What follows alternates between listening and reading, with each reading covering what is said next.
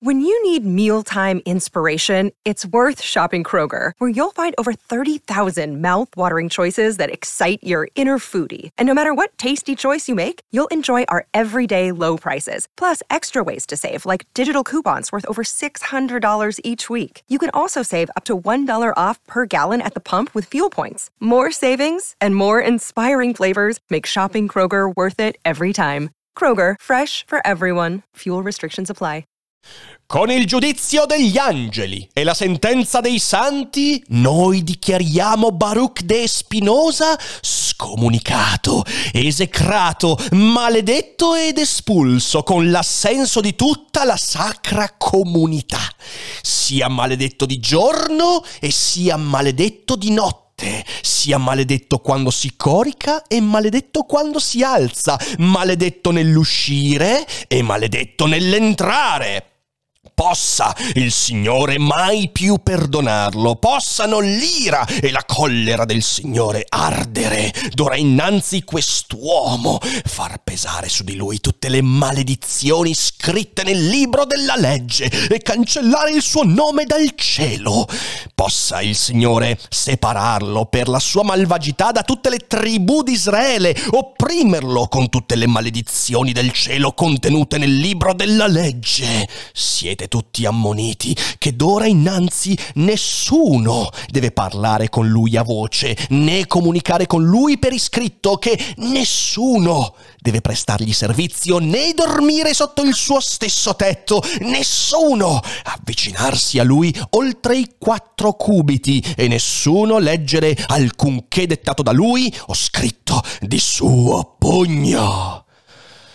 Ecco, queste sono le parole amabili con cui Baruch de Spinoza, grande uomo di circa mezzo millennio fa, fu scomunicato. Eh sì, roba pesante. E la sapete qual è la cosa bella? È che è stato riscomunicato, hanno ribadito la scomunica ed è divertente se non fosse tragico e ne parliamo come sempre dopo la sigla. Daily Cogito, il podcast per tutti e per nessuno. Puoi amarlo, puoi odiarlo, ma non puoi ignorarlo.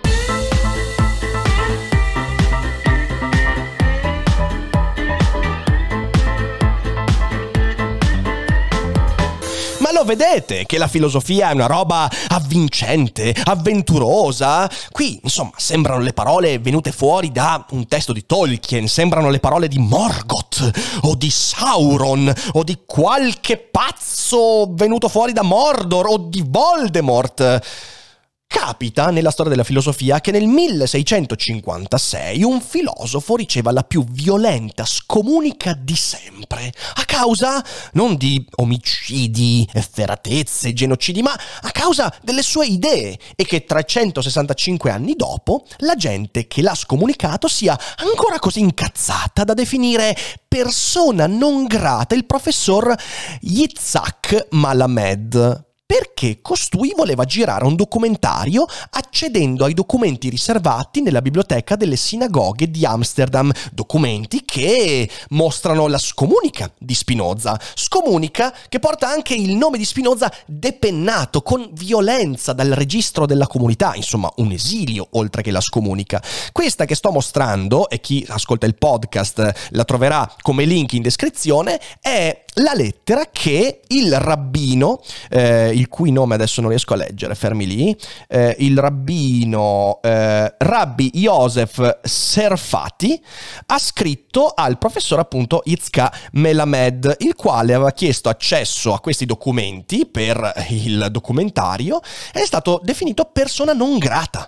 Cioè, visto che tu vuoi fare un documentario su Spinoza e Spinoza, ah, Spinoza a noi ci ha fatto incazzare tanto, allora tu non solo non puoi accedere ai nostri documenti, ma sei pure persona non grata.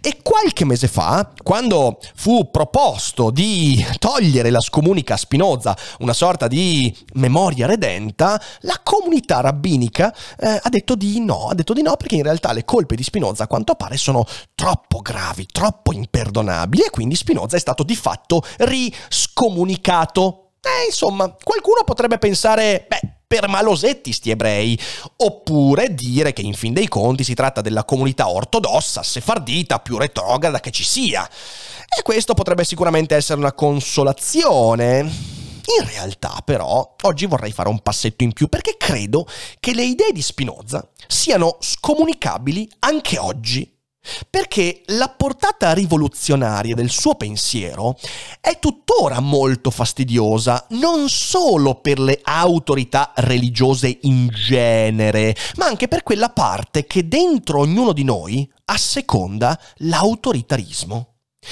E quindi vorrei porre una domanda. Perché Spinoza fu scomunicato? E arrivare a un'altra domanda perché Spinoza sarebbe scomunicato e perché questa conferma della scomunica non ha a che fare con eh, una ritrosia nei confronti del passato, con l'orgoglio ferito, ma ha a che fare con il modo con cui ancora stiamo al mondo, signore e signori. E quindi quanto sia importante leggere Spinoza per liberarsi da un sacco di preconcetti. Ma partiamo dalla prima domanda. Perché Spinoza fu scomunicato? Ora, le motivazioni della scomunica sono ben note a tutti tutti, ma è la goccia che fa traboccare il vaso che è oggetto di dibattito. Cioè tutti sanno che il pensiero di Spinoza, i suoi comportamenti, la contestazione, sono tutti elementi che fecero, ebbero il loro peso. Però Cos'è che effettivamente ha fatto traboccare il vaso? Per esempio, Steven Nadler, nel bellissimo libro Un libro forgiato all'inferno, che ripercorre in modo preciso e anche ben scritto la storia del trattato teologico politico, il libro più esecrato nella storia dell'Europa moderna, si dice convinto che la scomunica sia legata al sospetto che il giovane Spinoza non credesse nell'eternità dell'anima. Ora voi potreste dire, beh, ma mi sembra un po' troppo questo tipo di opinione, però Spinoza all'interno della comunità aveva un ruolo particolare perché studiava per diventare rabbino e di fatto lui cercò di far entrare il suo pensiero all'interno di questo percorso, cosa che spinse, forse, secondo Nadler e secondo tanti altri, la comunità a rispondere in modo esemplare. Secondo altri, come per esempio Matthew Stewart, autore del bellissimo Il cortigiano e l'eretico, il problema era la concezione del Dio come totalità dell'esistente. Il classico pensiero del Deus sive natura, cioè Dio o la natura, ovvero quella convinzione che ha fatto del pensiero di Spinoza anche qualcosa di molto originale per l'epoca in cui si è prodotto, l'idea che tutto quello che vediamo, tutto il reale, sia Dio, letteralmente, e quindi la divinità stia nella realtà, che ci sia questa immanenza fra divino e reale, che quindi Dio non sia qualcosa di esteriore, spirituale, sovrannaturale, ma sia la natura. E che le leggi della natura siano la manifestazione della grandezza di Dio. Questa idea molto contraria rispetto ai dettami della scuola rabbinica, eh, fece sì che gli ebrei si incazzassero molto e quindi scomunica, maledizione e via dicendo. Il problema è che, poi ci sono tante altre ipotesi che però hanno tutte questo problema secondo me. Questo difficilmente spiega la cattiveria della scomunica e la maledizione. Perché contemporanei o prima o dopo Spinoza, atei o eretici, furono scomunicati. Ma senza questo macello incredibile. Cioè, io non ve la rileggo, riascoltatevi l'inizio del, del podcast, però è una maledizione abbastanza pesantina. Ecco, secondo me e non solo secondo me ovviamente, ci sono tanti studiosi che dicono questo, il problema sta nella portata politica del messaggio di Spinoza e nel suo cuore fondamentalmente anti-autoritario. E l'idea centrale, che dal mio punto di vista ha scatenato la violenza della scomunica a Spinoza, è la seguente. Nessuno ha bisogno di un interprete per capire il messaggio della Bibbia. Wow, wow, wow, wow, wow, wow, wow, momento, momento, momento, momento. Ma questa idea è palesemente datata. Ma perché un'idea del genere, eh, che magari ha fatto incazzare la gente 350 anni fa, fa incazzare anche oggi? Ecco, sì, è vero, questa idea potrebbe sembrarci datata. Perché? Perché oggi, da persone del 2021, sappiamo che la Bibbia è tradotta in tutte le lingue del mondo, in mille versioni, e chiunque può leggerla e interpretarla, quindi farsi la sua idea sulle sacre scritture, senza il rabbino, senza il prete e via dicendo. Questo ovviamente differisce molto con l'ortodossia, in alcune comunità ebraiche e anche cristiane, in realtà la Bibbia e la sacra scrittura è ancora appannaggio dei sacerdoti, degli illuminati. Eh, nell'Islam questa cosa è ancora molto forte perché la presenza dell'imam nell'interpretazione delle sacre scritture è ancora fondamentale in quasi tutto quello che è il mondo islamico. Però effettivamente oggi ci sembra molto distante. Ma chi mai si sognerebbe? Qui abbiamo avuto un processo di secolarizzazione che ha portato la Bibbia a non essere più espressa solo in latino, ma anche in tutte le altre lingue e quindi leggibili da chiunque. Così però non era tre secoli fa.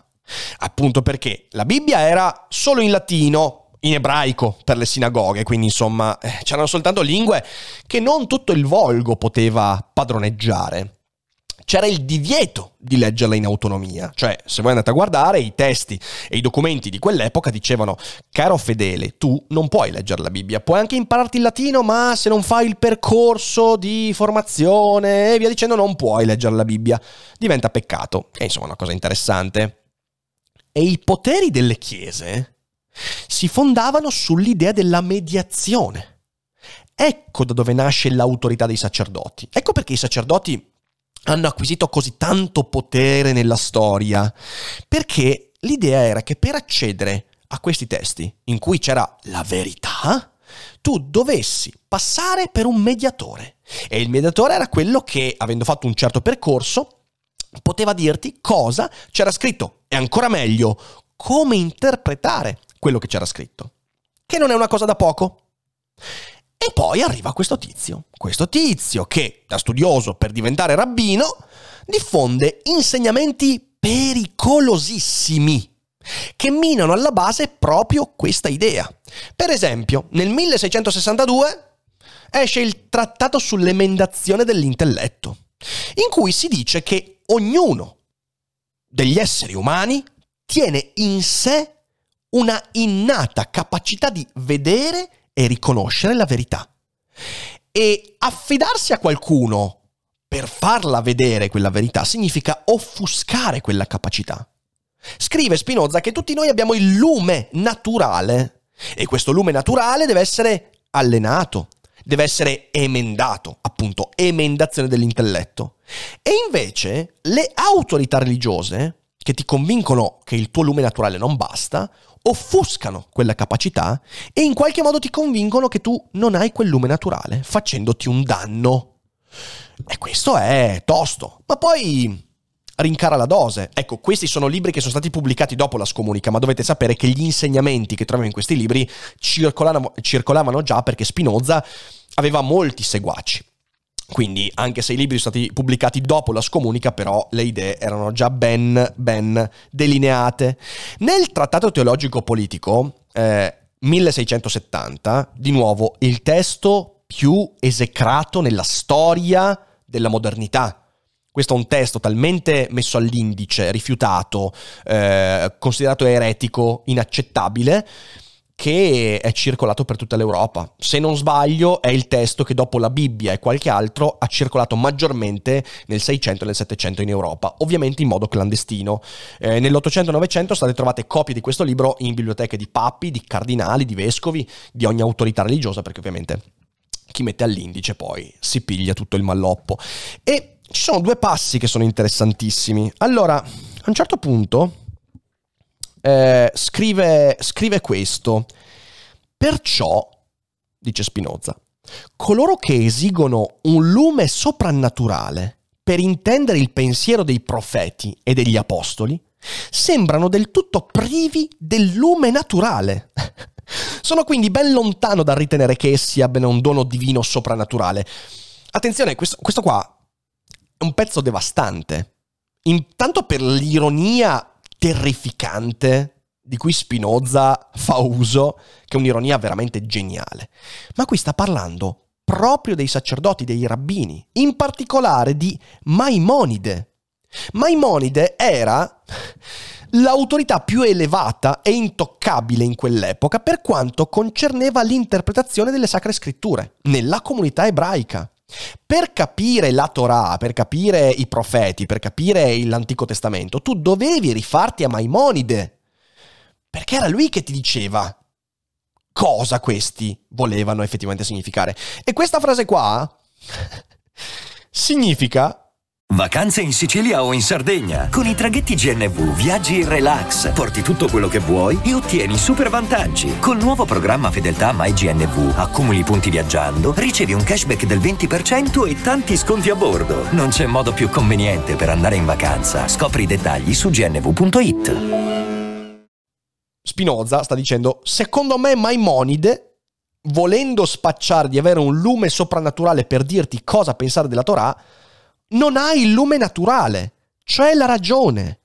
Sta dando del pazzo all'autorità più devastante del suo tempo. E qualche pagina dopo scrive, sono dunque del tutto fuori strada coloro che si sforzano di provare con dimostrazioni matematiche l'autorità della scrittura. Piccola parentesi, c'era proprio il tentativo di creare una scienza intorno alla scrittura sacra. Quindi avere autorità un po' come scienziati, esperti, con facoltà inarrivabili, intelligenze sovrumane, che potevano dirti cosa la scrittura significasse. E c'era la tendenza a renderlo quasi matematico, soprattutto nell'ambito della cultura ebraica. E quindi dice, questa roba qua è impossibile. Infatti, L'autorità della Bibbia dipende dall'autorità dei profeti e perciò essa non può essere dimostrata con argomenti più validi di quelli con i quali un tempo i profeti erano soliti persuadere il popolo della loro autorità.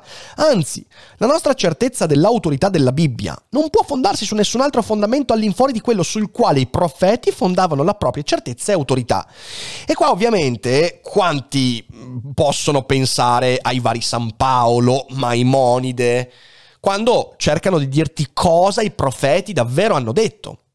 E poi di rimando i preti, i vescovi, i rabbini e tutti coloro che fondavano la loro autorità sull'idea che il loro nu- nume, il loro lume, scusatemi, soprannaturale, potesse informarti della vera verità e che tu non potessi assolutamente accedere agli insegnamenti reali delle sacre scritture.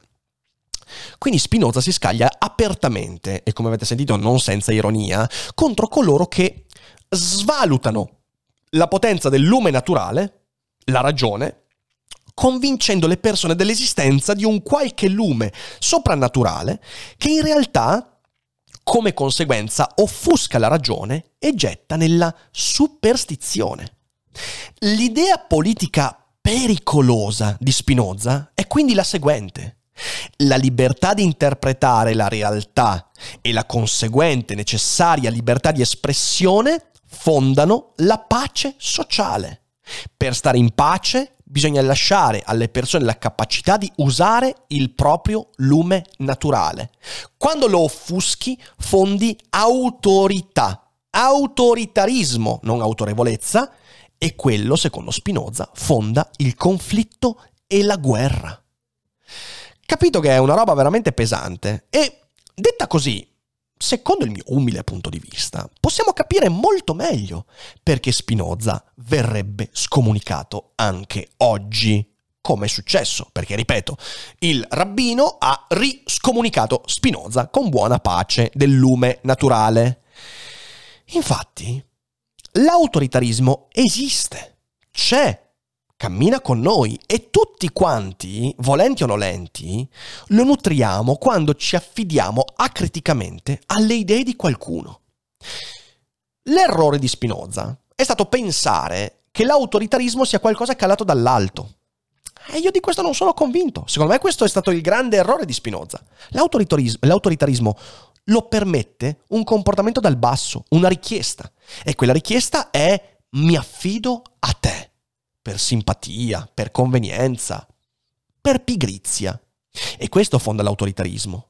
Infatti, quando per pigrizia non verifichiamo le informazioni, i racconti, le storie di cui ci convinciamo, di qualsiasi tipo esse siano, politiche, scientifiche, economiche, filosofiche, perché non abbiamo il tempo, non abbiamo le forze o le competenze, ma ripetiamo a pappagallo ciò che altri ci hanno detto di dire, lì stiamo permettendo l'esistenza dell'autoritarismo.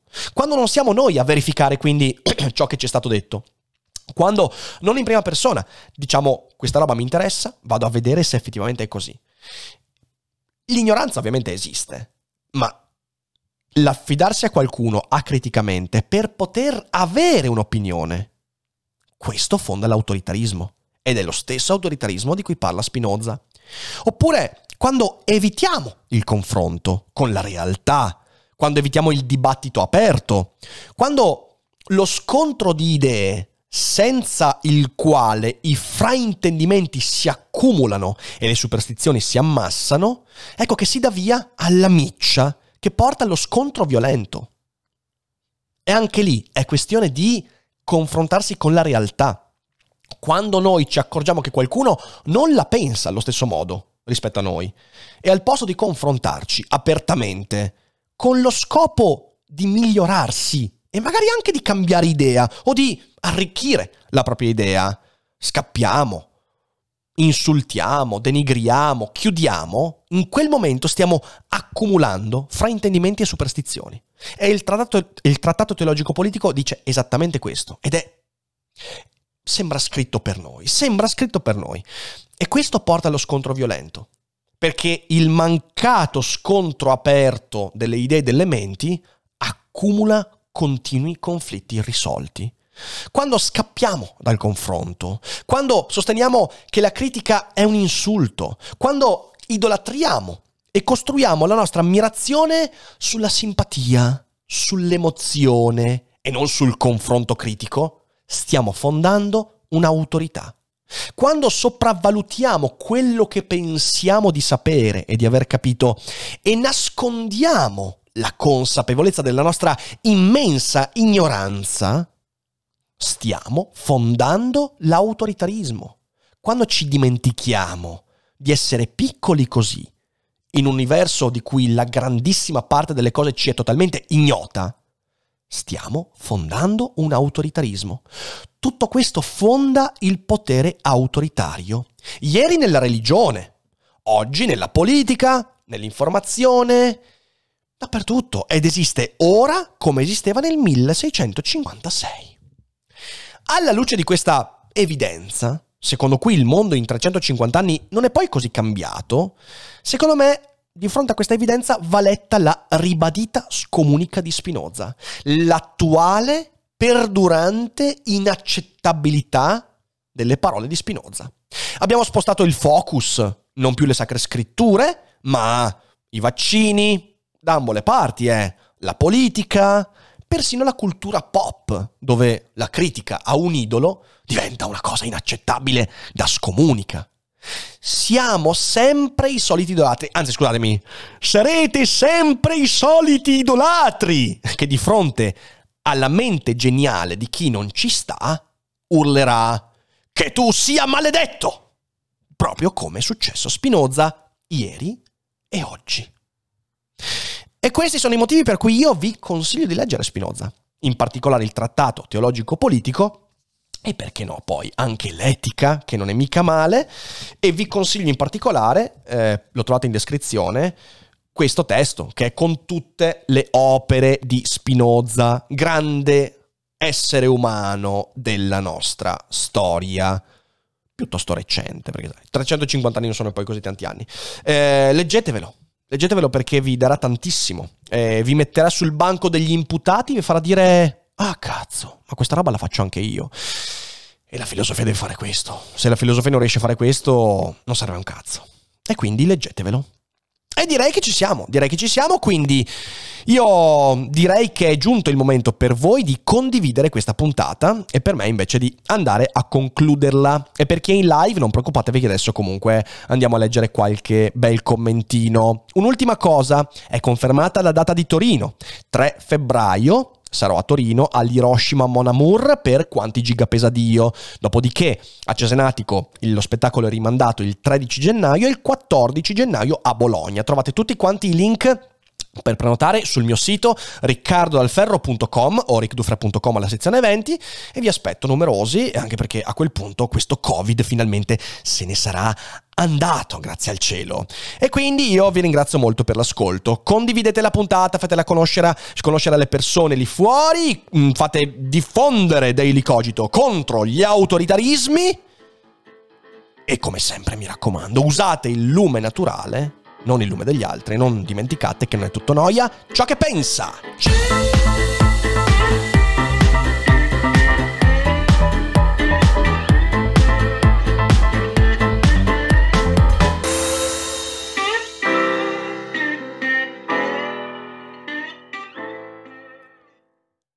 Vacanze in Sicilia o in Sardegna. Con i traghetti GNV porti tutto quello che vuoi, ti rilassi fino a destinazione e se prenoti entro il 14 maggio, posto ponti a partire da 33 euro. Non c'è modo migliore per andare in vacanza. Scopri i dettagli su gnv.it. Offerta valida sulle linee Napoli-Palermo e Genova-Olbia, 10.000 posti disponibili.